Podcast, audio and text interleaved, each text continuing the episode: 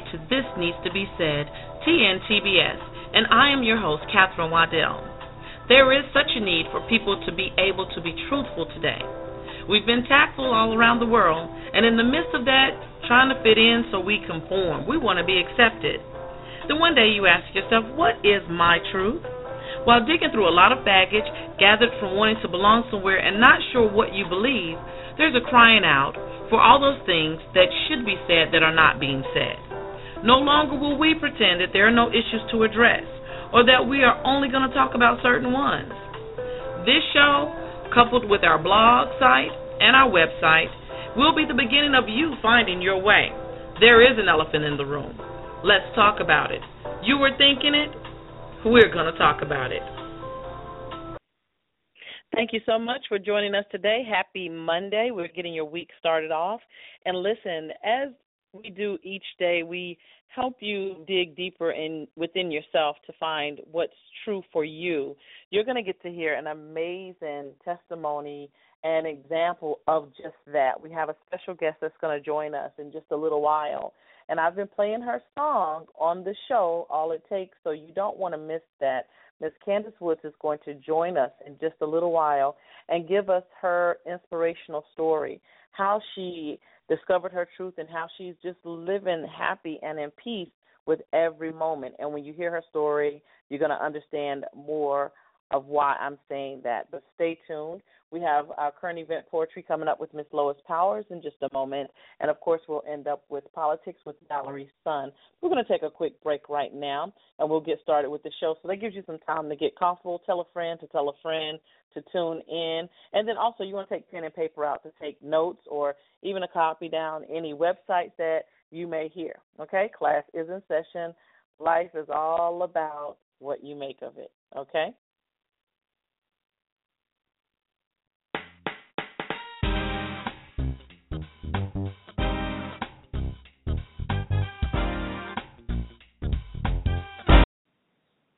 The Savings Mart is your one stop shop for just about everything. We carry many quality brand name products for seriously discounted prices. One of such great brands is the Medca brand, which you may now know because of the high quality of their products and by how much variety they have to offer. Medca has an extensive range of products, from health to household to toys. If you have a use for it, they make it. Search the Savings Mart on Google. OnlineThriftOutlet.com is an online marketplace for buying gently used fashion, art, jewelry, and antiques. Shoppers can buy name brand, fashion, art, jewelry, and antiques at low, low prices. We believe that quality does not have to be sacrificed because of price. There are many items that never need to be purchased new. We bring those items directly to you without leaving the comfort of your home. Shop in convenience, knowing that you are saving dollars and gaining quality at the online. Royal Destiny Salon and Spa, where you are royalty, specializing in children's hair, natural, weaved, and relaxed hair. Looking for a professional stylist who cares not only about how good hair looks, but also how healthy it feels? Then Royal Destiny Salon and Spa is the place for you. Royal Destiny Salon and Spa, located at 4936 Albemarle Road, Suite 14, Charlotte, North Carolina. Call today to schedule your appointment for a more beautiful you. 724 734 8043. That number again is 724 734 8043. In order for your dream to happen, you have to make it happen.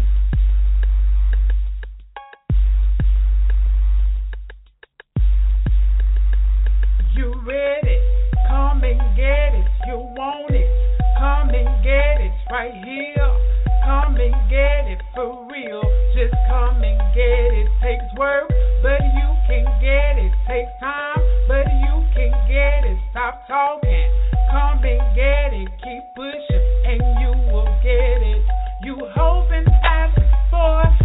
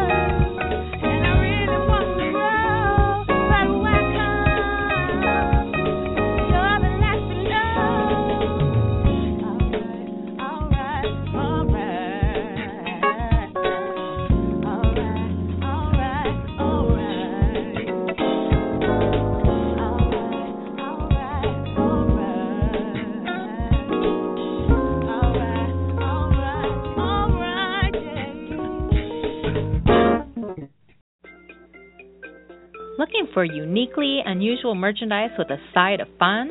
At shopmagoos.com, we've been selling online since 1998.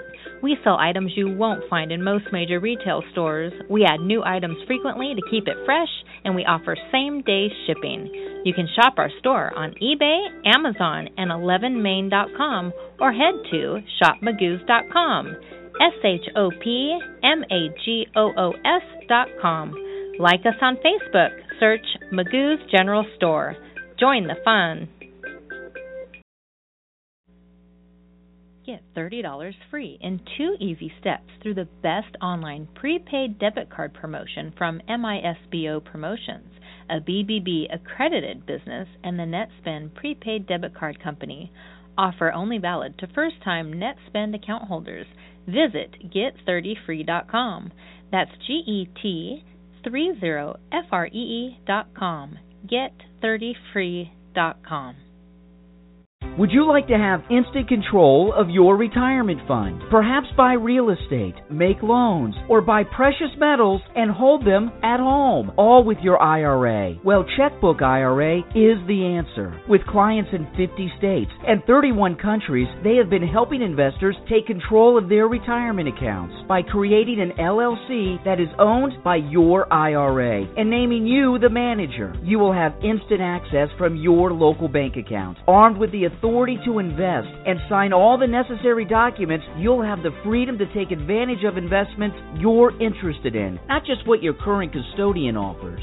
Check them out at checkbookira.com. Checkbookira.com.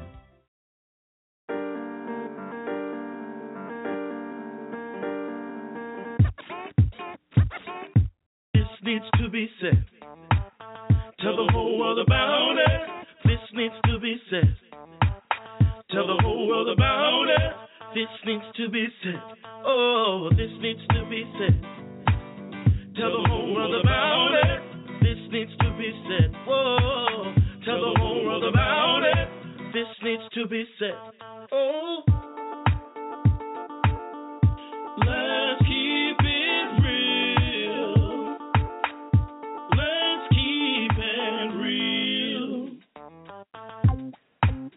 Let's talk about it. This needs to be said. Tell the whole world about it. This needs to be said. Oh, tell the whole world about it. This needs to be said. This needs to be said. Tell the whole world about it. This needs to be said. Oh, tell the whole world about it. This needs to be said.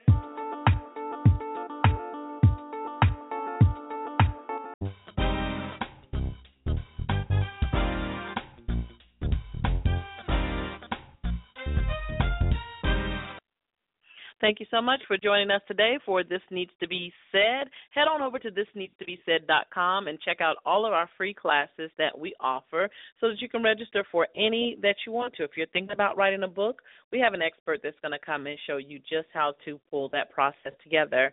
If you're looking to make yourself beautiful without much hassle with a little bit of makeup. We have a class just for that with the celebrity artist that is going to be on as well. So you want to go register for those classes, check out what we're offering, and they're all free to attend.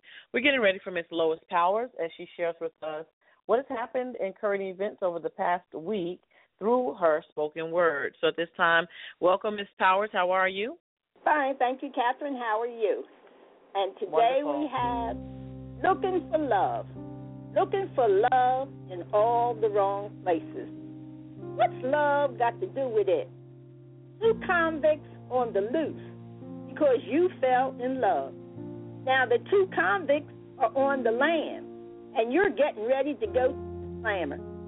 Two murderers are free. Free because you, because you fell in love with love. Now you will be the one You'll be the one behind the bars. Who? Who? Who will help you to escape? Who will set you free? The Creator gave you a brain, but your brain, your brain, well, you and went lame. Now your husband will divorce you and become a free man. What's love? What's love got to do with it? Our prayers and sympathy go out to you. You fell, you fell in a living hell. Shame, shame, shame on you. Stop, stop, stop.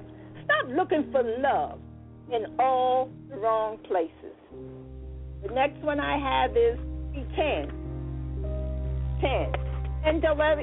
NAACP white woman leader pretending to be black. I'm a white woman, but I pretend, yes, I pretended to be black. I've enjoyed, I've enjoyed my role. I'm not looking back. Stop. Stop hating on me because I chose, I chose not to be white, but I chose, I chose to be black. Jeb Bush, when he voted, he claimed to be Puerto Rican. No one has called this white man who's running for president to task. I'm a white woman, but I chose, I chose to be known as black. I mind my business. I don't dip my nose in yours. This is America, land of the free, land of the brave. Get a blood transfusion, make sure it's from a black. Girlfriend, no one can deny you one drop of blood from a minority will qualify you as black. Back in the day, a president served three days in office. Because he had a drop of black blood, he was kicked out of the office of the President of the United States because he was considered black. Let the haters, let the haters deal with that. Pretend, pretend. Yes, I pretended to be black. My next poem is Peace. Bombings, stabbings, and shootings. Planes falling out of the air. Destruction, destruction, destruction. Calamity all around us. Calamity is everywhere. This seems to be the norm, the norm in the world today. Bullying, fighting, chaos, chaos, chaos, chaos, chaos. Fathers no longer wearing the pants in their home. Children now running the show. Drugs are the new gods in their lives. They don't listen to anyone, not even you, grandma, mom, dad. They running things on their own. Jail today are country clubs for the prestigious that went amok of the law. At night, we're now afraid to sleep, not knowing what devil will enter the home. Personal possessions become your possessions to keep for your own. The king of the house no longer guard the castle, too busy roaming places that will bring disaster to him and his own. American Red Cross, blood drives are at a peak. Precious red blood to save lives is spilling, spilling down the street. Bill collectors keep the phone hot, but minimum wages are still at an all time low. I pray the streets of gold don't lose its value. Oh my God, the thieves are up in heaven stealing the gold. Lord, I told you, I told you, I told you, I told you not to forgive them and let them in. That's because they can sing. Thank you. You can get free poems by writing me at Post Office Box 558. Glen Olin, Pennsylvania, 19036. And then I'll send you a list of all my books. Again, that's Post Office Box 558, Glenolden, Pennsylvania, 19036. Until next week, thank you and God bless you. Thank you, Captain. You're welcome.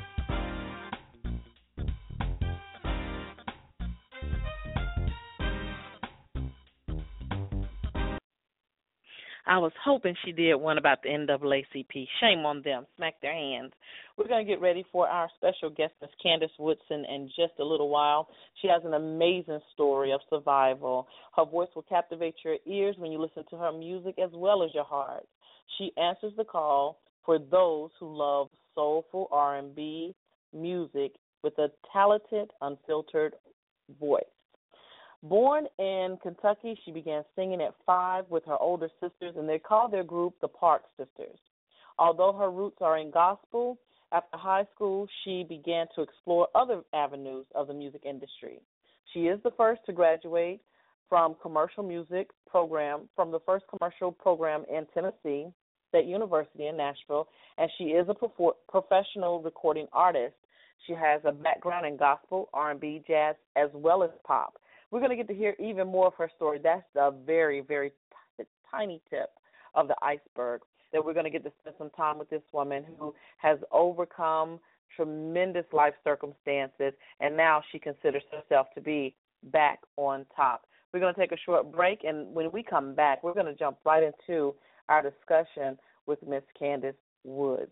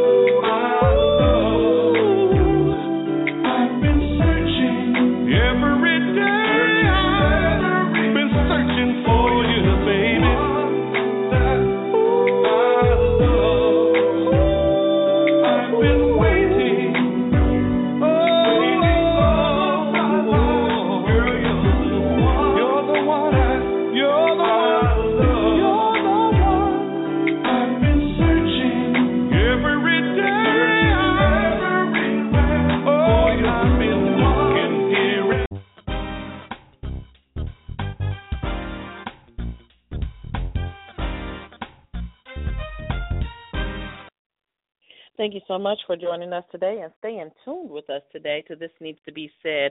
I told you we had a special guest come in. Miss Candace Woodson will tell us how she feels like she's back on top, after overcoming uh, breast cancer, total mastectomy, and reconstructive surgery. She's been recognized during National Cancer Survivors Day uh, on June 7th. So that is huge because we know that that is something that really impacts and women, and she is here um, to share that story. We're here also to hear her music and talk about her journey up to this point and where she sees herself going in the future as she leads the way for many other women that have been affected uh, by breast cancer as well as having a dream to do something bigger than yourself. So at this time, I'd like to welcome Ms. Candace Woodson to This Needs to Be Said. How are you? I am doing fantastic, and how are you? I am wonderful and excited about this opportunity to spend some time with you to talk about your journey. And we see that you've been singing um, since you were little, and this has just been something that's a part of you. And then life has taken some turns with you, and you're back. You feel like you're back on top uh, with what you're doing.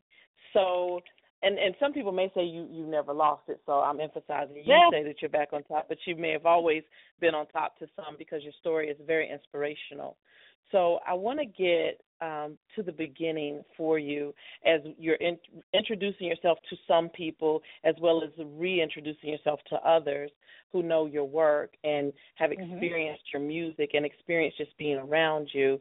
Uh, where does the love come from? Did did you always have that? Yes, you were singing with your sisters, but did you have that love for it then, like you do now, or has it developed oh, over the years? Well, I've always had a love for music. I can remember, um, you know, I grew up in the church, and I can remember when my father had taken on a new church in Louisiana, and some of the church members came over, and I can remember my mother saying, "Sing for them," and I was just five years old and I'm thinking, you know, sing for sing for them. Why? Because even as early as five years old, there was something that was unique about it at that age to be able to project what I could project so young. Mm-hmm. And from there, my sisters and I, we ended up having our own little group called the Park Sisters. And then when we decided we needed a name change, we called ourselves the Golden Tones and so uh we just went around to different churches, traveled all over uh the South and um we get all over the country pretty much in the United States singing gospel and it just never left me. It you know, they went on to get married and and do other things, but for some reason even in high school the you know, the choir director he pointed out there's something different. She can sing anything have you heard her? And unless mm. someone helps gu- helps to guide you to let you know what your gifts are and to let you know you're doing something really unique, it's very hard to grasp it. It's very hard to uh to embrace it. And I think that's what took me a while. I would hear it and they would say there was something different, but okay, now that I've got different, what do I do with it? Mhm. Mhm. Now you didn't just stay with the gospel. You have a range: R&B, jazz, and pop. So how did you make that transition from gospel? And then I also want to know how much um, grief did you get for crossing over to R&B, jazz, and pop from gospel? Oh, oh that's any? a great question. Oh man, I'm so glad you've asked me that because I did receive grief, and what made me kind of what made me cross over as I worked in the gospel field. I used to be director of radio promotions for MCG Records, and I was an air personality for uh, WNSG 1240 AM in uh, Nashville, Tennessee. So I I was around the gospel industry. I understood how it worked. I worked alongside, you know, the very prominent gospel artists. And when I realized, I said, you know what? We need Christians on the other side of the market to help encourage those to realize that God loves them too. And there's a right way to do it. because I don't care if you're a Christian, you still fall in love. You still want to embrace the challenges of this world, and you got you have to know how to do that. And even with Jesus Christ, everything was just not where it was. They went to a wedding. They they had outings. They did different things. So I said, God, I feel like my place. I feel like you're telling me that I need to go and cross over on the other side and show somebody how they can do it the right way. And that you are the author of every good and perfect gift, and you're not unjust, and you won't keep any good thing from anybody. And so, just like you're blessing those others in the world because of their faith, it doesn't necessarily mean that they uh, consider themselves Christians, but they have a faith and a belief that they can achieve so I need to show them by having that faith and belief in you, Christ Jesus, that you will bless me in this industry. And then I can do a great work on this side. And that's how that came about. And what what, what was the grief that you received? Because that sounds like it that should have been a good enough explanation as to why this was okay to do. Because it was like, what would be the need to uh, just some in the just some in the gospel industry saying what would be the need to do something like that when um, uh, we are supposed to be separate. Uh, how much of an example could I be by being on the other side? And um, why wouldn't I, since God has given me this talent, why wouldn't I really basically use it only just for the Lord? Without them knowing that everything we do is for the Lord. We get up in the morning, mm-hmm. it's for the Lord. Everything we mm-hmm. do is for the Lord. So I'm I'm here to tell that message. I'm here to be that testimony to show this is what God will mm-hmm. do for you. No matter what genre of music. Now, as other people who may be tuning in, not only living their dream, overcoming adversity, but someone who wants to be in the music industry, can you give some insight, or will you give some insight, because I'm sure you can, will you give some insight on some of the things that may be myth versus fact in the music industry for those who are dreaming of going in this direction? Okay, where, well, myth is that no one is an overnight success. Success, no one. I don't care even if you see them young they started from the womb. Somehow they started, but it's not an overnight success. It takes work. It takes um, luck. It takes um, uh, resilience. It takes so much to even get inside of where I'm at right now on your show. Uh, this has taken me years to get to this point. Although I've been, you know, striving to be in the entertainment industry all of my life, I would stop and start, stop and start Mm-hmm. I would suggest to anyone the key to know that you belong in this business that you can't do anything else. That I don't care what you're doing, the music keeps calling you. And that's what happened to me. No matter what I would go on to do, the music kept calling me. And so what mm-hmm. I started doing, I started acting as if. I started claiming it. I started speaking it. So when people would ask me what did I do for a living, I said, I'm an entertainer. No, like they're like, where do you entertain? Nowhere right now, but that's who I am. and eventually, those places became available, and eventually opportunities came my way. And it's something about putting it in the universe and sowing that seed and speaking it and claiming it and becoming a part of it and putting in the work. That's what LeBron James said last night. Send the work. Oh, okay. And it's and something about this industry you have to put in the work. It's not going to be easy. I've heard no so many times. I cannot tell you how many. That's how many times I've heard it. I don't even know how many now. I've just heard it so many times. But because mm-hmm. their no did not dictate my passion, when I went to Tennessee State, one reason why I, I went to school to get um, a music degree because I always felt like whenever I made it, I never wanted people to say, "Oh, she can sing." But I wanted them to say, and she's qualified and she's educated because she put in the work to understand the business. She put in the work to be able to not only sing but be able to operate a record label one day or be able to function in other aspects of the you know aspects of the industry. So that's the you know I want people to know that it's not easy. That it does take work, but you need to tell everybody that you know that you're passionate about it. Like my instructor said, don't do this industry and then say, but I'm going to be a carpenter just in case because I'm to have that to fall back on. He said, you'll fall Hmm. back every time. So you Hmm. have to be it. If you're an entertainer, you're just an entertainer, and you're just going to have to let the Lord provide. So, you know, if you got to eat beans, whatever you have to do, you have to wear the same shoes. Don't worry about it because you're being true to the craft. And somehow, just, just as he promised, you ask, you shall receive in his timing. Who knew? This has taken me years, but in his timing, you will have the increase because he promised. He's not unjust. God who cannot lie, he promised. And that's what people see now. This is a movement. And I need everybody Mhm. to come and join me in this movement that you can live out your dreams, that you can overcome cancer, that you can overcome hard times in relationships, that you can still love your kids and help them live out your dreams, but you can also live yours out too. And that's what helps them understand the importance.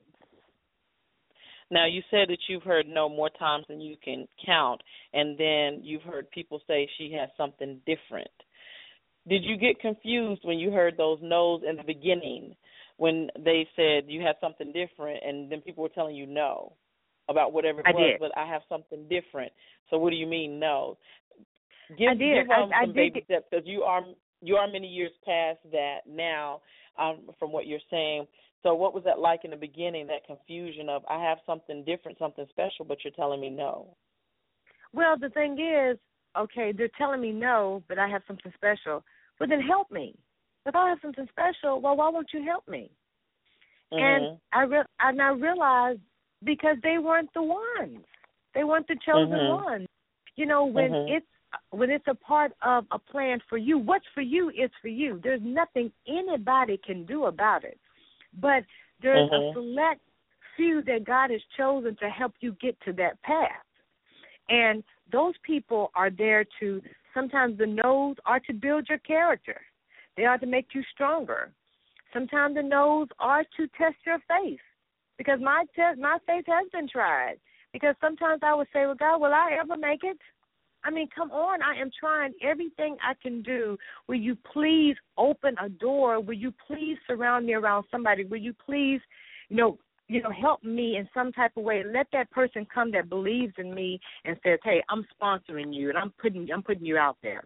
Well, it didn't happen like Mhm. that for me. I had to constantly, I had to constantly sell myself. I had to constantly tell people that, look, I can do this. Believe in me. I can do this. And I'm realizing that that's where the power is. Is when you, that individual, is telling everybody, I can do this. Mhm. Believe in me. I believe in myself. Mhm. I like I like that. I like you got to put in the work. I like that there are no overnight successes. I like that you know is what you're supposed to be doing when you can't stop it. When it keeps calling you back to it no matter where you go or try to run from it, it calls you back to it. And it, we're talking about your dream. So all of this is huge. Uh, there's lots of work that goes into it. Focus um, that goes into it. You qualified yourself. You position yourself to be an expert in your field. Going to get credentials um, to further your education of the industry. Definitely putting yourself out there and selling yourself, letting the world know that I believe in me. You should believe in me too. Now, compared to what you've overcome with cancer, me not being able to pay my light bill, and I'm saying me in a broad stroke, not being able to pay my light bill is like stumping my toe in comparison. So, what was it like when you learned that you had breast cancer, but you have this dream? This is what you were put here to do. This is your gift. What was going through your mind at the moment that you found out this is what's happening in your life? Well, the first thing is I have children. So when I Mhm. found out that I had cancer, the first thing I'm thinking about, well, who's going to be there to take care of my little boys?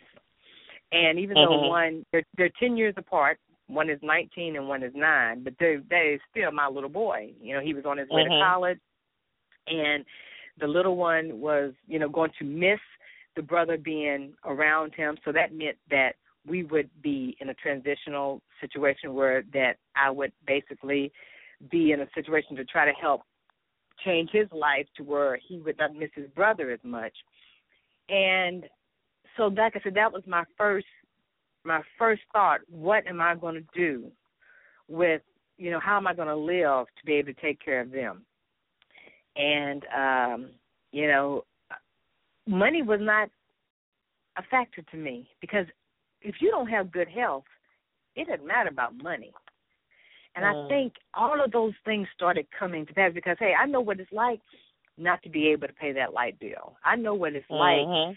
uh not to be able to go out to eat when everybody else is talking about they're going out to eat. Or I know how five dollars is a big deal to hold on to just in case you just need some money to take the toll road.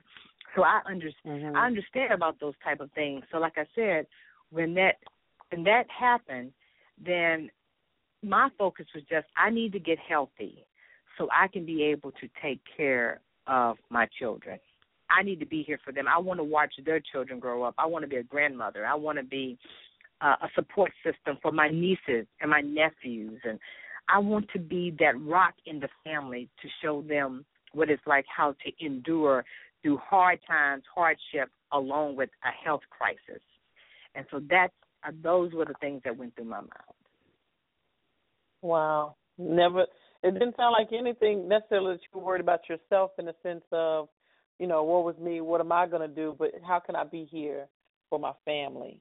And how do I get better? So, what was that that journey like? Because now you have a cause that you can advocate for, and Exactly. support other people going through it, and maybe even understand more of what women have gone through prior to you learning about it for yourself. So, what was the the next thing? Now you're getting healthy. You're going to be here for your children. Um, would, did you ever question anything about the music? Because I didn't hear you say that. No, because the the what I'm realizing is that the music is a part of me, but it's me that I'm wanting people to know. It's Candace. Woodson that was uh, a little girl that had a dream, and uh, things didn't turn out like she really wanted them to in the beginning, because um, unfortunately I grew up in an abusive environment, and we had to basically run for our lives and and I had to deal with that and then I had to still try to be strong and believe that dreams could come true when you're not in an environment to where people really live out their dreams where they kind of do the status quo of what you think is typical to do.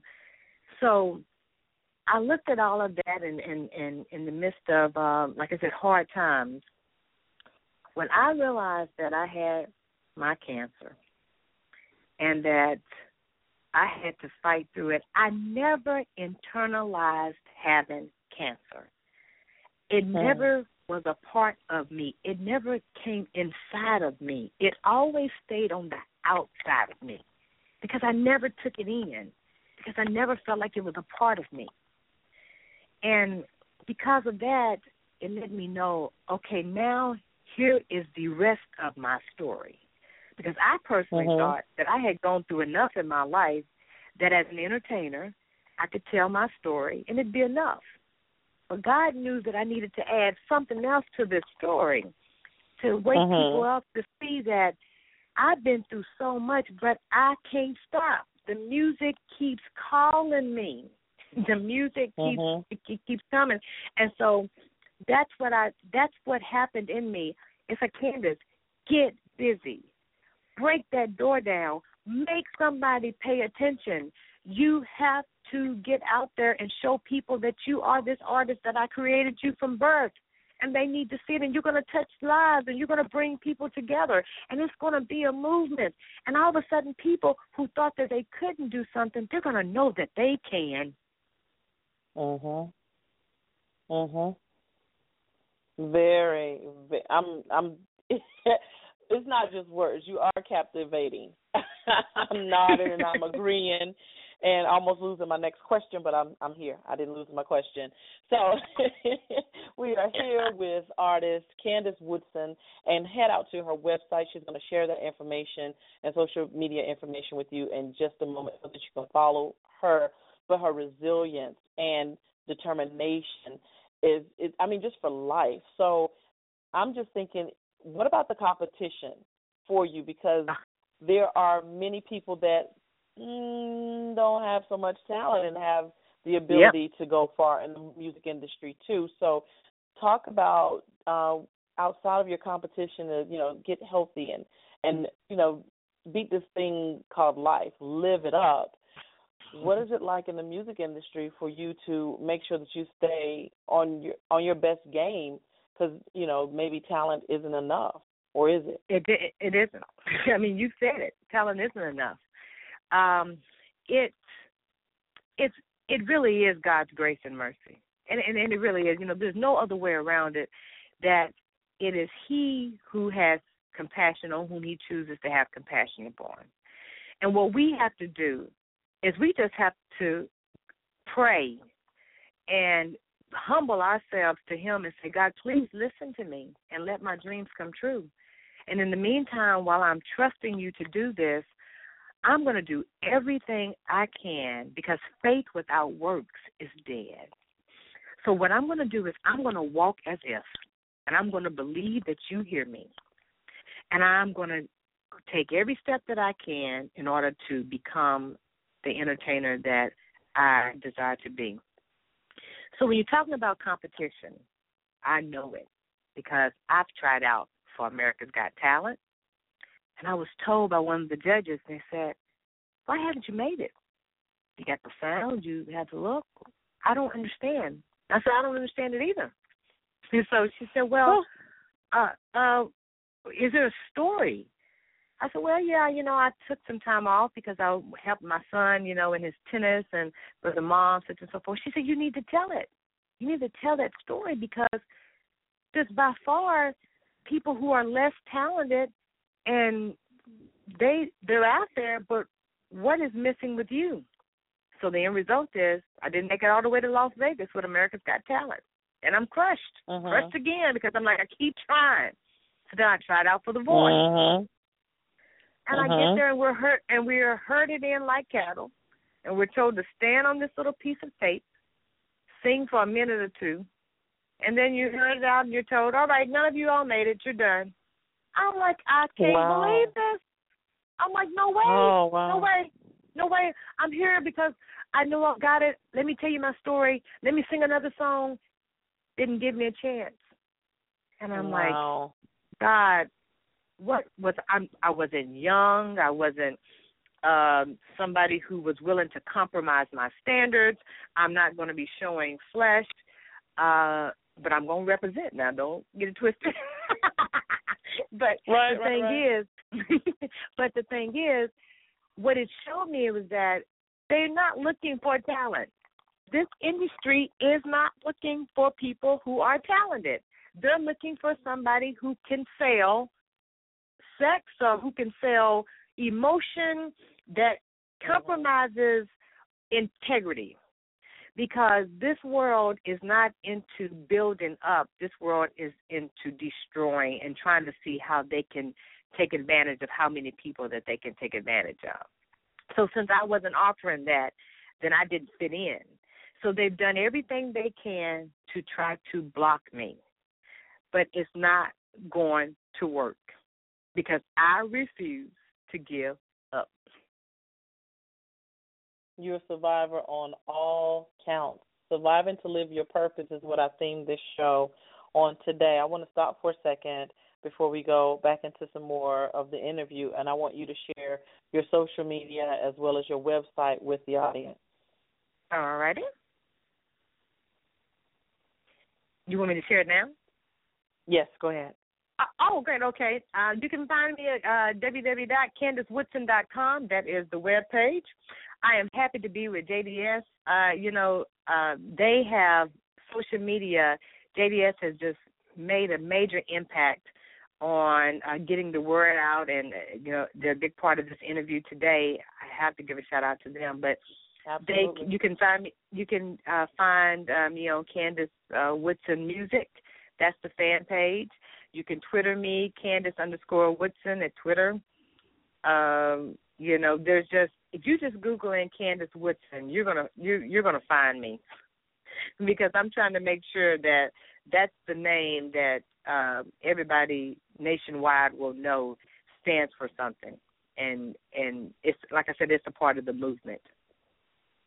Now there's some more people. Absolutely, big shouts out to JDS Certified uh, for pulling this interview together and having us here together. So big shouts to them. But there's some more people on your journey that I know that you want to spend some time saying thank you to or um, giving them a little bit of recognition too. Do you want to do that at this time? Yeah, I can do that. You know, first of all, I always have to uh thank, you know, God is first. And I always thank him for for the opportunity. And then behind that, you're going to always hear me talk about my boys, my family. Mm-hmm. You know, mm-hmm. they are my support system. They support mommy. And but I'm leading by mm-hmm. example. I do not want to tell them to live out their dreams and I don't finish this.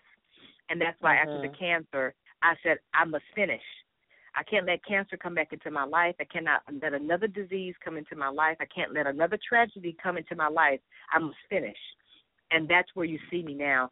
I have to finish this because they have to tell their children that we saw her live it. We saw her complete it. My nieces and my nephews, I want to be such a role model for them so they can live out their dreams. And of course, my mom, I'm, I'm so thankful for the support that she's always given me. And uh, uh, like I said, so many other people here on Hilton Head Island that they've been such a support system from day one that they they've called me the queen of the uh you know coastal empire because I do a lot of mm-hmm. Tina Turner and I do a lot of Aretha Franklin. And I do, you know, Chaka. I'm able to do a lot of the female renditions, and really, and they can see that uh, I'm pulling it off per se, and I'm thankful for that because I know God gave me that. And also, um, um, looking forward to uh, doing some recording with uh, Maximus Records. Uh, that's coming up right. uh, this week. That's coming up this week, as a matter of fact. Okay. So um, they're going to help me finish the project. I began the project in Nashville, Tennessee, with Kendall Duffy, and uh, he's worked with people such as Incognito. Um, he's working with Rachel Cruz, Terry Crews's wife, right now. Um, he's working with several others, and he is really basically our UK connection. But uh, to finish the project, uh, we were, I'm working through Maximus Records, and um, you know, um, um, heavy shout out to them for helping me to um, get get to the completion date that I was looking for. Mm-hmm. Now, as I was going over your information, Oprah is one of my mentors. Whether she she doesn't know that, but she can maybe she'll tune in one day and hear this. But anyway, I see that you have taken up some of the same space that she did at the studio or radio station that she got her start on. So yep. what would was did you care or was, am I the only one like Oprah Oprah crazy? oh no, I'm I'm with you. That's why I said, you know what, to someone else that little statement that was made to me may be nothing, but it is such a big deal to me.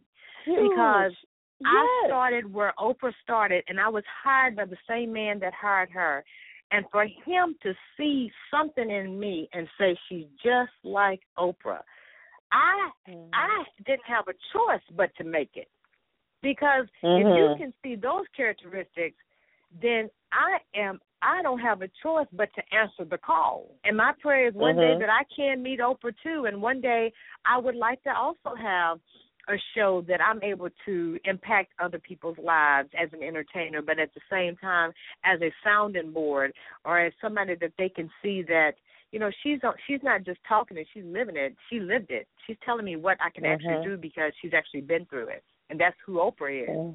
she overcame. She i'm i'm like you. We have that bond you and i. Oprah is our girl. Oh and we we are yeah, we are oprah crazy I was oprah nutty okay? I was just like oh yes that's right i was in the same place where she started and hired by the same guy and I'm like, oh, wow, God. what would be That's the chances that of is, yeah, that? That would have been a wild moment for me too. I probably would have passed out, but yeah, I was excited. I was excited to read that. I was like, she sat there, so all I got to do is get to you, touch you, and I'm that much closer to Oprah. That's what I've decided in my head. I made that. I like. I, I made it up. I love that. but if I get to, hey, whichever one gets to her first, we don't let the other one know. So if I get to Oprah That's first, right. you can best believe you in. I'm calling, and say, girl, get over here, because Oprah is and here. I, I just fall right out. But yeah, they have to carry me over on a journey. Absolutely, absolutely. I'm I'm excited about your journey, and we're gonna play your song "All It Takes" in just a moment. Um, okay. But I always like to ask someone who's living their dream, who have overcome many things, whether it's being a mom, because there are people that say, "Oh, I can't because I have kids. Oh, I can't because I got to pay my light bill. Oh, I can't because I don't have enough money. Oh, I can't because you fill in the blank." But you haven't taken any excuses. You said you started and you stopped, which for someone listening to this right now, understand that may be part of the process for you. Um, but I want to know what advice, what advice do you have to those who I can't because you fill in the blank? Um, what advice do you have to those people who can't or won't live their dream because they feel like something in life is holding them back from doing so? Well, the first thing is they have to get rid of the can't. Because in my house, that is not a word. It really does not exist. And so, you know, all things through Christ who strengthens me. And he didn't leave out anything. He said all things. So the Mhm. way that we help our children is that we must exercise our faith. Because without it, it- it's impossible to please them. It's, it's impossible to achieve. So somehow we as parents, the key begins with our faith. We must have a faith. I'm not I'm not trying to tell people that they have to be uh over the top with it, but you must have some type of belief system that's unwavering. Because in anything, if you doubt, you're not getting it. So if if parents could somehow create a foundation of their faith and then act as if I can tell you this story. When we moved to Hilton Head, we just left Tennessee. And we moved to Hilton Head on faith without a dime in my pocket and nobody even knows that. But I knew that Columbia was not the place for us to be. And that my oldest had a gift in tennis and that he had to get where it is, where he needed to be where it was. And Mhm. one of the one of the pros said to me when I said, "Man, should I move down here?" He said, "You got to be like Martin Luther King. You don't worry about how you're going to get there. You just take the next step." And that's what I did. Packed up, and everyone laughed because I was pretty stable in in Nashville at the time. And if you see where I moved to compared to where I moved from, from Nashville, Tennessee, the friends that moved me, they said, Candace went from a mansion to a shack. But it didn't Wow. matter. It didn't matter because I just wanted to live out the dream. I just that faith that I had in my music, even though I wasn't pursuing it, I was trying to instill it in my kids to let their gifts make room for them. Mhm. And that's the way that I've just always operated. If it's something that they need to achieve, we're just going to do it. We're going to ask that Mhm. person if they can help us. We're going to see what programs that they have.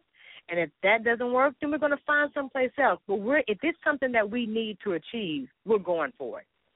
So get rid of can't, get rid of that it won't happen, it will happen. You just got to find the place to make it happen. At. You just got to find that place. And I, nothing is a limitation. If other if others can put their schools their children in prep schools, I can put mine in a prep school. If others can let their their children play tennis, I can let mine play tennis too. Because he's not unjust. He said he wouldn't do for one that he wouldn't do for the other. So I'm just walking. I'm just going. And lo and behold, Mhm. not not only is that child in college on a tennis scholarship, but now my nine year old is training at the same place to where he trains. And I came here Okay. with nothing. Wow. N- nothing but your dream, right? Nothing but the dream. There's nothing but the dream and the walking as powerful. That's absolutely powerful for our children. Before I started doing this radio show six years ago, my kid, my older two children are adults now, and they said they never believed me when I told them to live their dream because I wasn't doing it. So that's a very powerful statement when you and they didn't. You, it was after I started doing a radio show that I guess it was relevant for them to bring up because they didn't think I meant it. So you're doing um, something that's giving them permission to do that, and other people that you're mentoring, whether you are aware of who they are or not, you're giving them permission to do the same thing. And that that is a very powerful statement because it it broke me down a bit when my kids said that because it's like all this time I'm giving lip service, and they they weren't buying into it. They was like, well, yeah, okay, Yep. whatever, mom. Exactly. In a sense, yep, yep. And then when I And I- the the go ahead, jump in. No, no, no. I was gonna say, and we can't help them unless we help ourselves, and that's really the truth. Mhm. So there was no way to teach them to reach their maximum potential unless I had Mhm. reached mine. Absolutely. Well, we've been talking and having a great time with Miss Candace Woodson, and we're going to listen to her song "All It Takes." Candace, could you introduce your song, and I'll press play when you do. Okay, this song is entitled All It Takes. It was written by myself and Kendall Duffy. And the song allows someone to help break down a wall about love. You know, we all need it. We all trying to figure out how we can get to it. And if you are that person who is healthy now, you can tell that other person how they can get what you have. And that's why this song was written, All It Takes.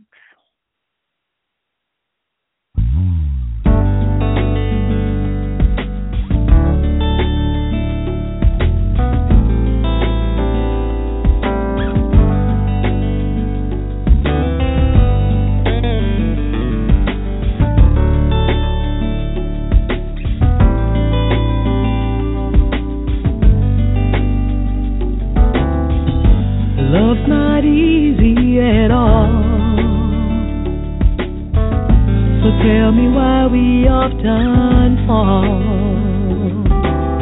You say you only need a friend.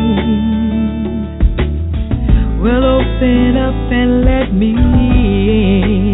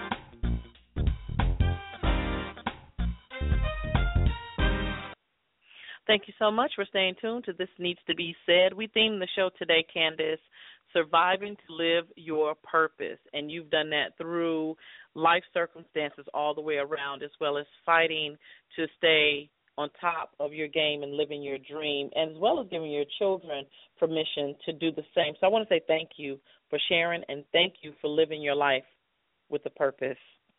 Well, thank you for having me. Thank you for em- embarking upon you know the story of my journey. June 29th is the release date worldwide where that song can be bought. Please, everybody, do what you can to help support me in this mission to help others be able to live out their dreams. All right. Now, will they be able to go through your website to get that? To my website to get that. Yeah, it can work June 29th. It can be purchased worldwide, iTunes, okay. anywhere. And Yeah, so we're okay. that's the goal. We're trying to get that message out, and we I appreciate you playing it, and um, I'm you know I'm feeling good that you're getting good response. I'm glad about that too, and there's so much more to come. Let everybody know that's just the beginning. These other songs that we're going to bring out, everything is motivational, everything is encouraging, everything is going to bring back music that made us feel good, music that helped us to feel emotion, that we could remember where we were when we heard it, or that it has a connection with another individual of some sort. Mm-hmm. Somehow that we want to bring that back and live entertainment to where when they see me perform live, they're going to never forget it because that's the way All right, now. an entertainer that's the way an entertainer should be. That's that one moment that you will always remember. All right now. So give them the website one more time, Candace, before you go, and thank you again. Okay. Oh, thank you so much. www. Candace Woodson, that's C A N D A C E Woodson, W O O D S O N dot com. That's Twitter, Candace underscore Woodson at Twitter. Um, like I said, on my on my uh, web page, you you'll have all the information that you need to contact me. Facebook, the Candace Woodson music page. There's uh, so many uh, ways that you can contact us. We want to come to a city near you. So do whatever you can to tell somebody that look, we got to get Candace Woodson. It's a movement. We got to get her there. All right, all right, all right. Well, much success as you continue to work towards promotion as well as the release date on June 29th. All right. Thank you. Thank you so much, and and best of luck to you and your show. I think it's wonderful. It's very inspire, inspiring and encouraging. Also, best thank you so much. Thank you for saying so. Thank you.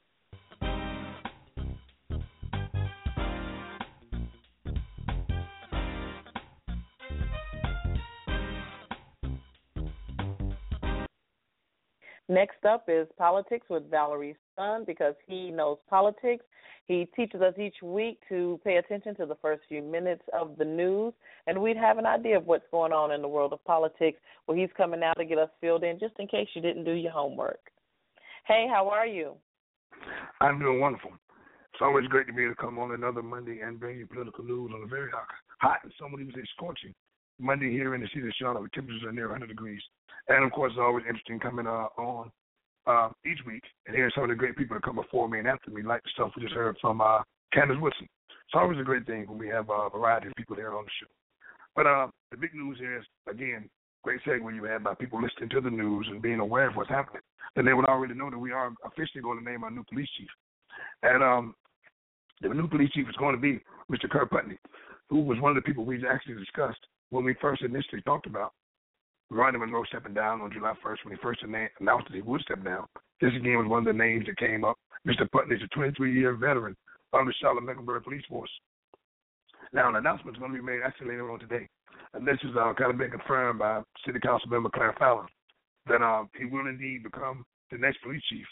Now, her um, statement with that was saying, basically, that's what we train people for. That once someone steps down, others are trained, ready, and willing to step right into those positions. Of course, it saves the city a lot of money, where it doesn't have to do a search firm and you know go worldwide looking for a new police chief. When many thought and felt that we had a good candidate right here uh, in our midst, and many of them felt there was not a better choice. Now, again, Mr. Putney is the longest serving of the CMPD's five deputy chiefs. Now, that's going to take place again today. Later on today, they're going to have an announcement, official announcement at the government center, announcing Mr. Putney as the new chief. Now, he'll take over only weeks before the police department's operations and politics go on trial with one of his own office. Of course, we've talked so much about it, but now we are approaching the actual trial date for Officer uh, Wes Kerrick, who now faces voluntary manslaughter in connection with the uh, 2013 death of Jonathan Ferrell, who we know is the unarmed young man that was shot uh, 10 times in close range by Officer Kerrick's gun. We're going to now determine, or it's going to be determined, whether or not they were justified, what the circumstances behind that were. Now, Mr. Putney was the head of the CMPD's criminal investigation at the time of the officer's arrest, and he certainly was involved in the decision to charge Mr. Kerrick. It appears that Mr. Putney has been quietly auditioning for the role as chief for the past several weeks. Uh, at a June 7th Cops and Barbers event that was actually held uh, at one of the barbershops up people. He actually was there with Mr. Monroe, and all Rodney Monroe did basically was introduce him, and Mr. Putney kind of served as moderator, took all the toughest questions, kind of came back with all the answers. So it's certainly no surprise to a lot of us that kind of were in the know that it seemed that Mr. Putney would be the next uh, officer to step in. So it's kind of interesting to have uh, which doesn't always take place. But you certainly have one uh, African American man stepping down in favor of another one to come in and continue to run this fine city as the officer of the police chief. Mecklenburg County Commissioners kind of got a good reminder, I guess, on last this was last Wednesday, of exactly how many people feel the need to let the commission know what they should do with their money and how it should be spent. There were many groups that came speaking about the county's tax money, and you heard speaker after speaker come and tell the board about their cause and a way to have their say on the $1.6 billion budget proposal by County Manager Dena Diorio. Now, you have more than 30 people, probably about 15 to 20 groups advocating for everything from Charlotte Mecklenburg schools and the Arts and Science Council to libraries and programs for the homeless, elderly, and the poor. Uh, the groups that certainly play a major role in funding. All of these groups come down. Basically, any group can do this. You come down and you basically are telling the county commission why, in fact, your group organization needs more funding, needs more from the county, and giving them a kind of overview of what it is that you're representing or you're representing. Now, each year, the public hearing is a civics lesson on what services the counties perform because it certainly gives you an idea of all the many things that are fall up under the kind of the auspices of the county. It's required by the state before the board votes on its budget for the next fiscal year. And as case in most politics, fiscal years go from the beginning of July to next July. The board is expected to kind of take a straw vote on Thursday, and it's going to have a big effect on exactly what organizations are going to get money, if they're going to get any more, where it's going to be spent, how it's going to be spent. And the vote basically gets down okay, what particular companies, groups are we going to focus on, are we going to vote on, are we going to talk about? And that's generally how that goes when they get down to who exactly they're going to fund, how it's going to be funded. Now, the proposed budget did freeze county property taxes, but it did not fund a 2% pay increase for CMS employees that the district had requested. Now, Ms. Diorio explained that the county isn't responsible for pay raises for state employees, and she thought that that was something to be handled on the state level, which is why she said she did not increase to 2%. And again, that would have covered all CMS employees across the board. The proposed budget includes no money to hire teacher assistants or to pay for driver's education. Other programs in school district wish list of the state funding kind of remains in limbo because it was based solely on that amount of money. Now, the budget did give CMS schools 14 million more than they got this year, but that's kind of far shy of the 40 million they requested. It includes 3.2 million of the nearly 8 million CMS requested for over 2,000 new charter school students that are going to enroll in the fall, meaning the district would have to find about 4.8 million of its operating budget to make up the difference.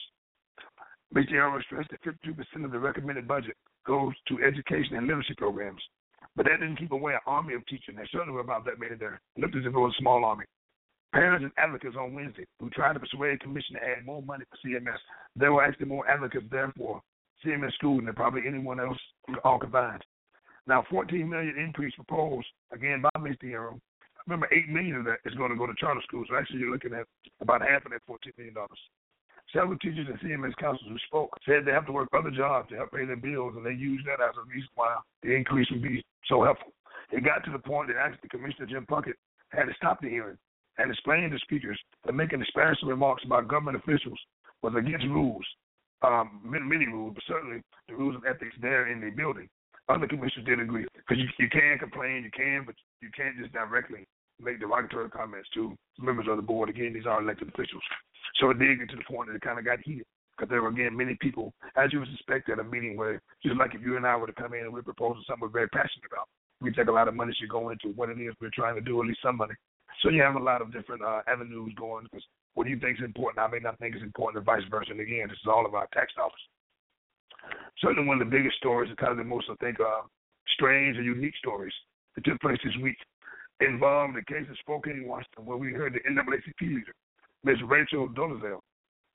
She came out and spoke this week, actually was under pressure this week, to kind of speak on, I guess, her ethnicity, because the uh, opinion of everyone around her was that she was African American, when in fact she's not. Well, as a result of all the controversy today, earlier today, she actually stepped down as the NAACP Spokane chapter president. Now, she again resigned under a fury of racial identity that erupted after her parents came forward to say that she had been posing as black for years, but she's actually white. The announcement was posted on the Civil Rights Organization's Facebook page as well as its overall NAACP page, and it said that the attention surrounding Dolezal had distracted from the goal, group's goals. Now, meanwhile, in Spokane, they are actually investigating whether or not she lied about her ethnicity when she landed an appointment to the city's police oversight board. On her application, she said her ethnic origins include white, black, and American Indian. Now, the 37 year old uh, actually has light, a very light brown complexion. She has kind of dark curly hair. Many of you, I think by now, have seen pictures of her. It's kind of been a hot story on several different sites to see a picture of her where she does appear, I guess, some to look African American. She also attended Howard University, which we all know is a very historic HBCU. She teaches African studies at a local university in Spokane, and she was married for quite a while to a black man. Now, the controversy over racial authenticity kind of unfolded last week after Dolezal's parents told the media that their daughter is white with a trace of Native American heritage. They proposed photos of her as a young girl with a pale complexion and straight blonde hair, which led to most of this controversy. Now, her mother, Ruth Ann of uh, Montana, told reporters she had no contact with her daughter for several years. She said Rachel began to disguise herself as her parents adopted four African American children more than a decade ago, so she would kind of, guess, blend in with the other adopted children. Now, Ms. Dolezal initially dismissed the controversy, saying it arose from litigation between other relatives who have divided the family. Last week, the National NAACP actually stood by her, saying one's racial identity is not a qualifying criteria or disqualifying standard for NAACP leadership. But she had come under increasing pressure from local chapter members to resign. One of those members, Patricia Johnson, of the group in Spokane, of the organization, who have been calling for her to step down, welcomed the resignation. She said that the most important thing now is to focus on the work of the NAACP and that she hopes Dolezal will actually remain a member of the organization because by all accounts, she actually did an excellent job during her time in the organization. She did, no one's criticized what she actually done. The only issue seems to be her race. On Friday, police also said they're suspending the investigation into racial harassment complaints filed before the uproar went out with Ms. Dolezal, including one from earlier this year in which she said she received hate mail in the office. But police released files showing that the hate mail package did not bear a date stamp or a barcode, meaning that it could not have gone through the post office. Now, Dolezal's parents appeared on today's show on Monday and said they truly hope to reconcile their relationship with their daughter in light of all the action that had taken place. So again, that's kind of one of the hot stories of this week when it relates to um, again a very very interesting case of you have someone who's not black living the life of a black person, wanting everyone to believe they are black, and being a leader of a black organization for area. She was the Spokane, Washington leader. The U.S. Supreme Court on Monday kind of upheld its lower court ruling that the North Carolina law requiring women to get an ultrasound before an abortion is unconstitutional. The High Court declined to review December's unanimous ruling by a three-judge panel of the U.S. Fourth Circuit Court of Appeals that struck down a provision in state law. Appeals Court found that the 2011 state law was illegal and violated free speech rights, which in a lot of times it does. The court said it was well beyond what other states have tried to do by compelling doctors and nurses to deliver a political message to their patients, is something they didn't want to happen. It will require women seeking abortions to have a medical provider describe and display an ultrasound exam near the time of the procedure, even if the woman objects. She could avert her eyes and refuse to hear the description, is the answer they gave. Governor Perdue vetoed this bill back, of course, during her time as governor. But the new Republican majority in the General Assembly overrode her veto and the legislation did become law. The federal district court judge blocked the law from going into effect, and then the three judge panel struck it down in January of last year. The Supreme Court has previously refused to review a similar law in Oklahoma after that state's highest court found it to be also unconstitutional. It's a very interesting situation happening there. Now you see a case where you have Hasan Harnett. Hasan Harnett has become uh, a story, especially here in North Carolina, because he's the first African American to head the party as a self-described constitutional conservative, the first chairman, champion by grassroots and Tea Party Republicans. Now, Harnett beat Craig Collins, who was backed by Governor Pat McCrory, North Carolina's two U.S. Senates, a congressman and lieutenant governor, and leader of the state House and Senate, as well as the sitting chairman, which is um, kind of rare that someone new comes in under those circumstances and has that success. Now, Massachusetts native, Massachusetts, that was a hard word to say, Massachusetts native. Harnett is an entrepreneur, martial arts enthusiast, and a motivational speaker. Now, he's been a Republican for just five years, and he remains relatively unknown to many in his party, as well as in the state. He worked in finance and real estate and other ventures, including his own startup business that offered online music for college students. Now, Mr. Harnett moved to Harrisburg, which of course is located right outside of Charlotte, back in 2005, to start a new job as a financial analyst for the U.S. Bank. Who had said he was a, a political, new to political at the time, he really had no political affiliations, but he registered as a Democrat. His reason for that is the reason that many people give. He said, uh, as being a Democrat, Republican, or Independent, he would not have known what you were talking about. He didn't know one from the other. He said he registered as a Democrat because that's what most African Americans were. So when he came in the register, he just did what everyone else does, which again happens with many people all the time because they don't really know a lot about other political parties other than Republicans and Democrats. Here's a man who said he had no knowledge of any of them. He didn't know one from the other, simply registered as a Democrat. He gravitated to politics after meeting uh, Tim Johnson, Republican activist who founded the Frederick Douglass Foundation, which bills itself as the largest Christ-centered multi-ethnic Republican ministry in America. And Mr. Hunter was a Democrat, again, when he voted back in 2008 in the presidential primary. He said he bypassed President Obama and Hillary Clinton and wrote in Ron Paul, who of course was a libertarian Republican. He switched parties in 2010 and, of course, started being a Republican. That's when he helped campaign for Christopher Haley, who we, of course, talked about last year, who was the African American Republican that ran for Mecklenburg Sheriff. Behind the campaign, Mr. Hunter began working for the state's party efforts to recruit more minorities at the same time, he was learning more about politics. In 2011, he was chosen as a fellow at the North Carolina Institute of Political Leadership, which has groomed state political leaders for almost 30 years. Mr. Hunter's role in support of grassroots conservatives, frustrated with the prospect of being led by somebody chosen by the party's establishment. That includes many Tea Party activists. Uh, Hunter mentioned his goal is to build the party as a grassroots level as it gets ready for 2016 and kind of uplift it. He sees an analogy of what's happening here in the state with what was similar to what's taking place in Massachusetts.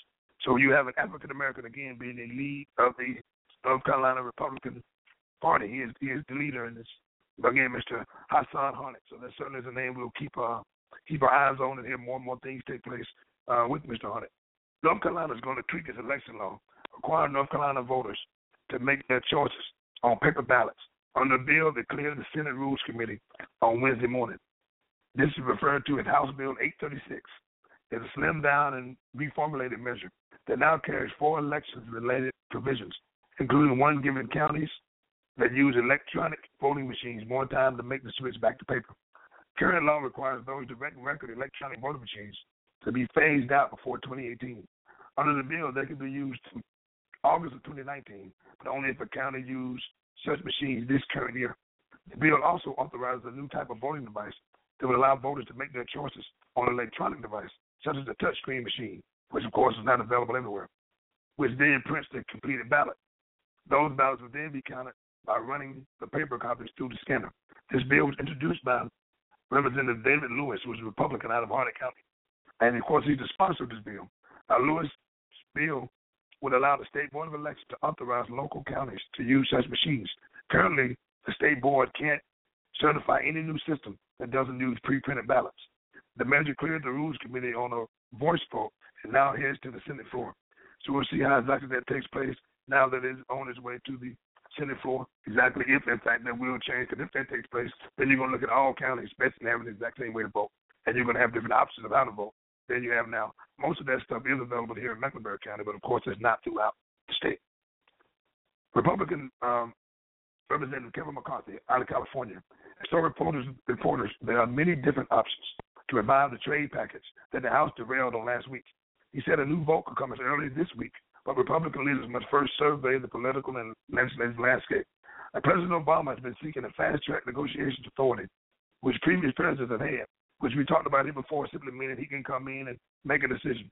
It allows the president to send Congress proposed trade agreements that lawmakers can ratify or reject, but it cannot change. Uh, President Obama says U.S. products must reach wider markets. So again, it's already been said. It's just a matter now of the wording. The labor unions and many liberals are kind of opposed to free trade deals. They say the pact ship U.S. jobs overseas and reward nations with weak environmental and workplace standards. To derail the fast track, many Democrats voted Friday to kill the program they've embraced for years, which gives federal aid to workers displaced by international trade. The state to combine fast track and the aid program into one bill, enabling House Democrats to bring down the entire package by killing the aid program, which most Republicans opposed to begin with. Now, McCarthy said others have proposed several possible ways to revive the package, although all carry very serious challenges. So, again, you're going to see exactly if, in fact, this bill passes. But again, as we seem to talk about each week or almost every week, you see something else that's been proposed by the president. That there's a lot of voting going on back and forth, and many things are split exactly now political parties where Republicans are leaning one way, Democrats another way. But in this case, you certainly did have some Democrats to come back on the other side. So we're going to see exactly how that goes. But it's a very significant bill, and it's looking to again be passed in the uh, near future because you're delaying a lot of other things that are taking place with this not being passed already. Uh, a few other things before we get out. One being, although not made official yet, as we talked about for several months, it's very clear that former Florida Governor Jeb Bush is in fact going to run for president. So when I come on next week, I fully expect to be able to tell you that he in fact has made his announcement that he is going to be just another person joining the Republican list of people running for president. But he's kind of come under a little fire. And normally when you get ready to run for something, this is typically when stories come out about you, things come out you have to defend and answer. Because the news reporters, other things actually when you're there and kind of describes your character to some degree. Now, again, Republican presidential contender Jeb Bush said his views towards single mothers have evolved since he suggested 20 years ago that we were becoming too accepted by society. In a book he wrote back in 1996 that was co-authored by Brian Yablonski, it expressed concerns about changing cultural mores and wrote regarding unwed motherhood that there was no longer stigma attached to this behavior. The chapter was titled The Restoration of Shame. Now on Thursday, Mr. Bush told reporters of his book, Profiles in Character, was a policy piece on cultural indicators, and despite its tone on single mothers, the focus was more on holding fathers accountable. He quoted as saying, My views have evolved over time, but my views about the importance of dads being involved in the lives of their children has not changed at all. After writing the book, Mr. Bush went on to serve again two terms as Florida governor. In those two terms, he sought legislation as governor, making it difficult for fathers to escape paying child support. Mr. Bush made these comments after meeting with Poland's president, foreign minister, preliminary uh, speakers there, and other figures that were out in Poland. Now, his plans a similar meeting for upcoming weeks, where again he's going to be asked this a lot. It's something he's trying to delve down and be finished with, but that certainly was an interesting topic that he discussed in his book back then in 1996. So it's going to something going to constantly come up. So there'll probably be other reports I'll be giving or other times where he will have to again clarify exactly what he meant by single mothers, unwed mothers, motherhood, and there was again was a whole chapter written about it in the book that he read in written back in 1996. So that's again the profiles and character by Jeb Bush. In Columbia, South Carolina, you have Lindsey Graham, well known. We all done several stories on Mr. Graham. He's a current U.S. senator who uh, has already announced that he's running for president. Well, the issue has come up of him being a bachelor, and it seems to be getting more and more attention nationwide. Now, the Republicans face questions about his unmarried status for years in every campaign he's had in South Carolina. But requests for details about his personal life, again, have picked up since Mr. Graham announced he was going to be a Republican candidate for president. He did that earlier this month. Now, he was asked recently about being single, and Mr. Graham told several different publications that he has a book coming out about his life very soon. And he responded kind of jokingly, he said, with a flurry of different headlines. One of the things he said is that uh, when he was asked about having a first lady, he said well, he has a sister who could play the role if necessary.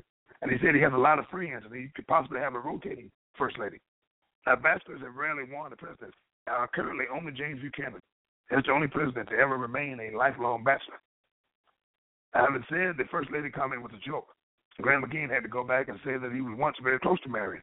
But at the time, he was taking care of his sister, Darline Graham, uh, after the death of their parents, who actually were 15 months apart. Their parents died 15 months apart. Graham has made caring for his sister the central part of his campaign.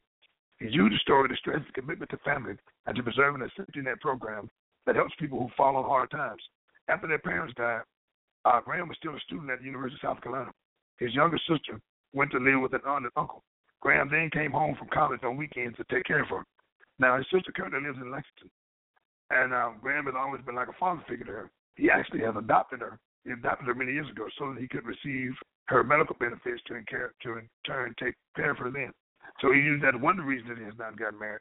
But again, Mr. Graham is not alone in being single. He is one of more than 100 million Americans over the age of 18 who are unmarried, according to a U.S. Census. Unmarried people account for about 44% of U.S. residents 18 and older.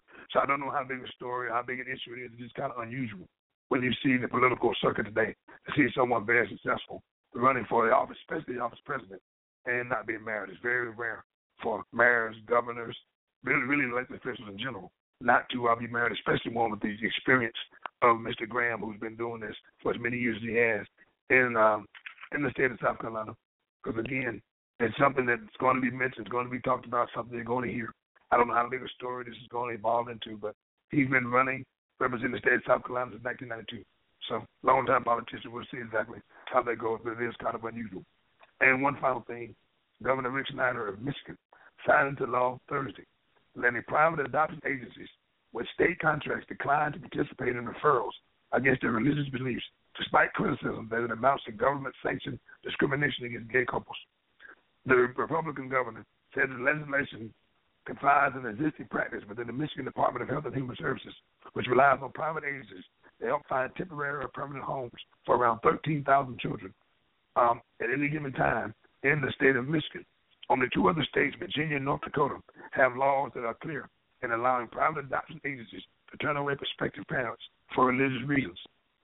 One day after enacting the bill, they cleared the Republican controlled legislature along party lines.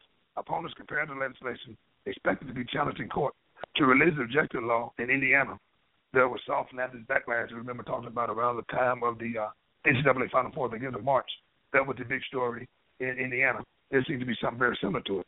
Governor Snyder denied that the law discriminates, saying that it just reiterates his past threat to veto a broader religious freedom bill unless the state's civil rights laws is expanded to prohibit discrimination based on sexual orientation. Now, the Michigan Catholic Conference and others have lobbied for the adoption legislation for years, thinking that it was just unconstitutional and it has had a huge issue with it. Michigan has 105 licensed adoption and foster care agencies, about 25% of which are faith based according to lawmakers. So I guess the, the simplest way to put that is they simply have now that gay couples are not going to be able to go in and adopt children. Many agencies are going to have the right to tell them away. So I won't say they can't do it all, but agencies certainly have a right to deny them based on that agency's personal beliefs. So it's going to be difficult to find an agency in the state of Michigan that will allow two same-sex marriage, a same-sex marriage couple, I guess, to get an adoption. So this is something else you have to bring in the law because again, things aren't in law is up for open interpretation. There's something that's going to be appealed and fought, and we'll see many changes take place. But those are just some of the uh, many, many topics that are taking place uh, this week. There's so many things that are always happening politically. And again, many of the things I know, see, and hear because I do what I actually want to do each week, and that is watch the first five minutes of news. And in doing so, again, you're going to hear not only some of these things I mentioned, but so many things that are taking place politically, educationally, so many things that are going to affect you and the people that you, in fact, vote for. So that's how a lot of this take, uh, takes place and happens. Because again, it's kind of hard not to see once you've gotten into the habit of watching the first five minutes of the news. But the easiest way to contact me, as many people have done and continue to do, is to go on Facebook. Once you're on Facebook, you're going to go to Valerie Son, V A L E R I E, Valerie Son. Upon doing so, you're going to see the link to Talking Politics. Once you go and Talking Politics, you're going to be able to see different articles that are posted. You're going to see comments as well as be able to make comments to be directed. You're going to see things that are just taking place um, throughout the world of politics. And of course, my favorite app, the app that I use the most, I use daily, is This Needs to Be Said. Once you've downloaded This Needs to Be Said, which now is available on all type of phones, all type of technologies, you can now download This Needs to Be Said. In doing so, you're going to hear many, many people that will come over the airways, going to discuss so many different topics. But it also gives you an opportunity to rehear or re-listen to this particular segment. And of course, there's any bill or any law or anything that I've mentioned that you aren't familiar with, it gives you an opportunity to kind of go back and research it on your own, which I can't encourage you enough to do. Because many times it's broken down and maybe a little clearer, you get more of an understanding of it when you go actually read this law yourself. Because again, all the laws I mentioned, I think are kind of significant because it affects so many of us, especially here in the Charlotte area or the North Carolina area. So that's something I certainly encourage you to do.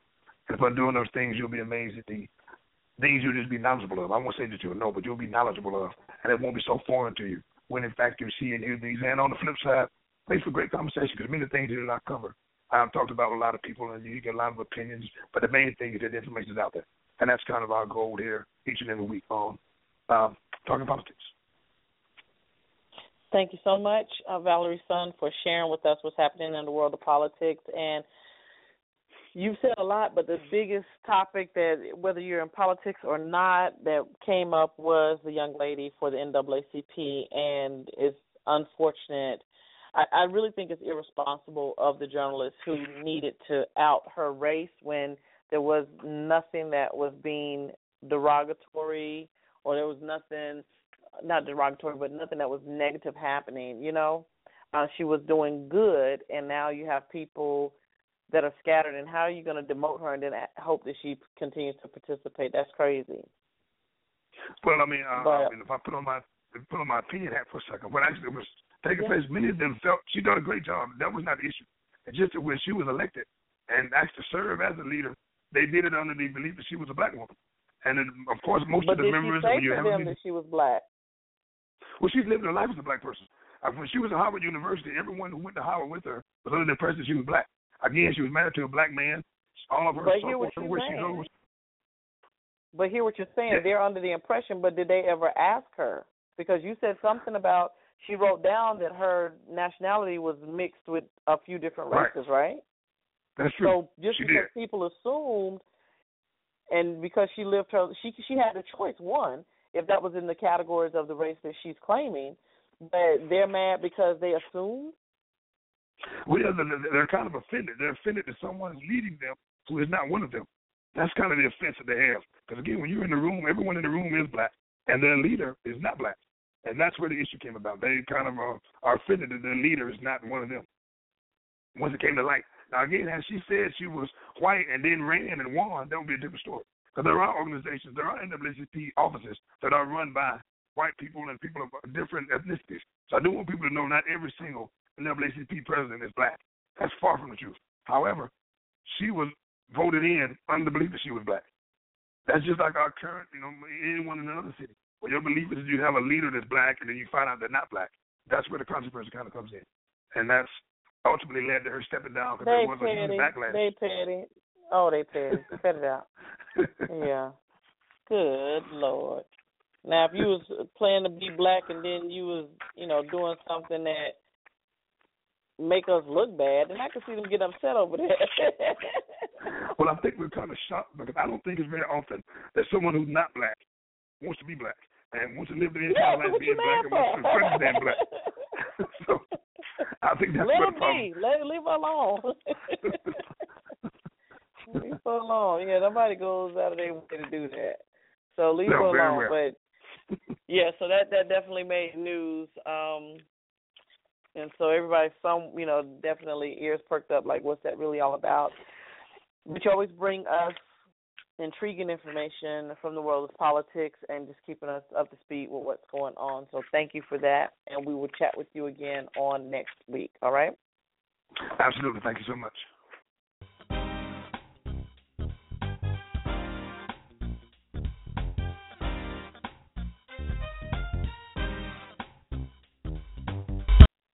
There will never be a point in your time in your life where it's the right time to do a great thing. If you're waiting for that perfect, perfect moment, that perfect timing, it's not going to happen. You know what you have to do? You have to create the perfect time and the perfect opportunity and the perfect situation. That a lot of people become comfortable they stop growing. They stop wanting anything. They, they become satisfied. People getting ready to go to jobs that they don't like, jobs that are making them sick. You see, when you're not pursuing your goal, you are literally committing spiritual suicide. When you have some goal out here that you're stretching for and reaching for that takes you out of your comfort zone, you'll find out some talents and abilities you have that you didn't know you have. When the messenger of misery visits you, what are you going to do? What will keep you in the game? There are things that you think you'll never need to know that you may only need to know one time in your life, but that could save your life because you had that knowledge.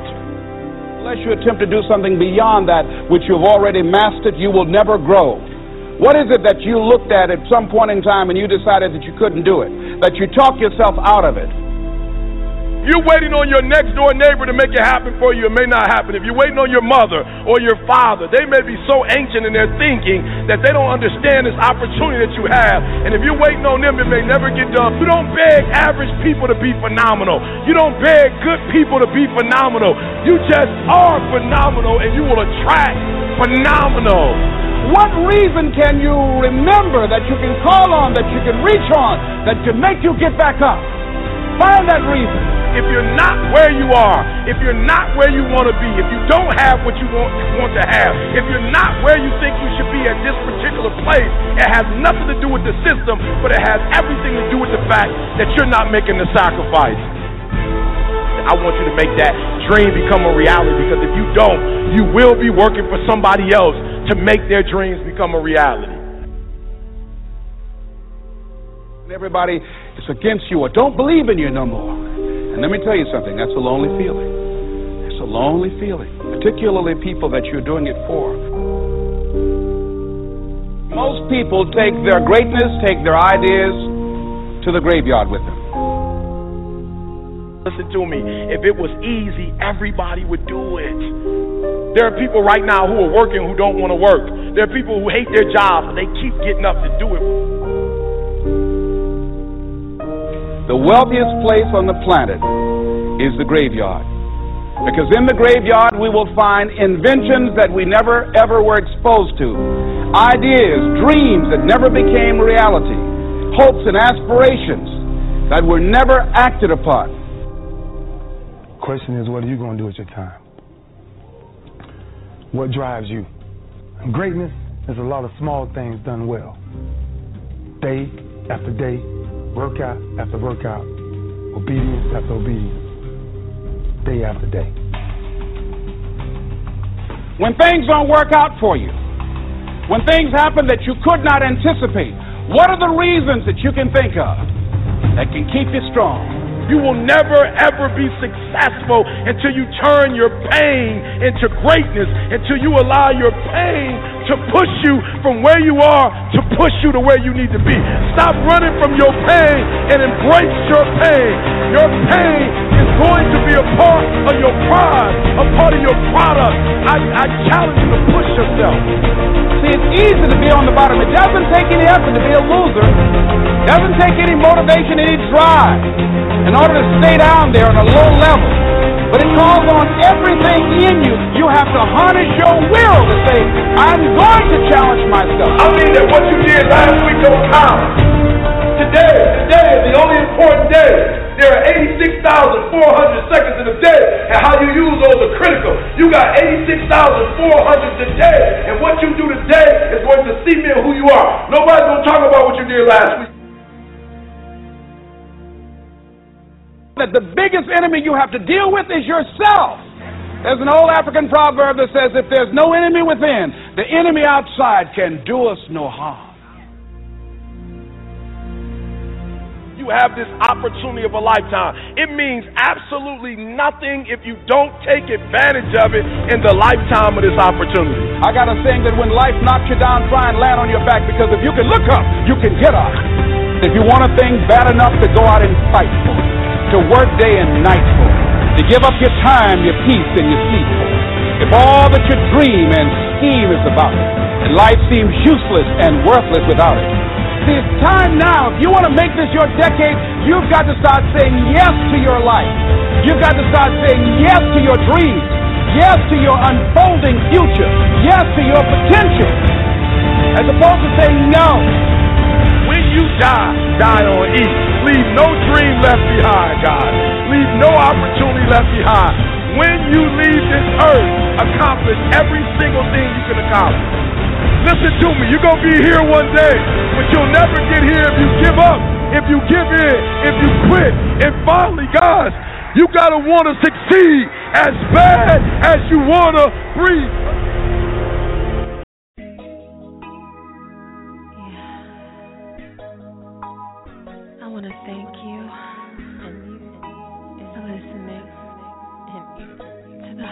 R&B.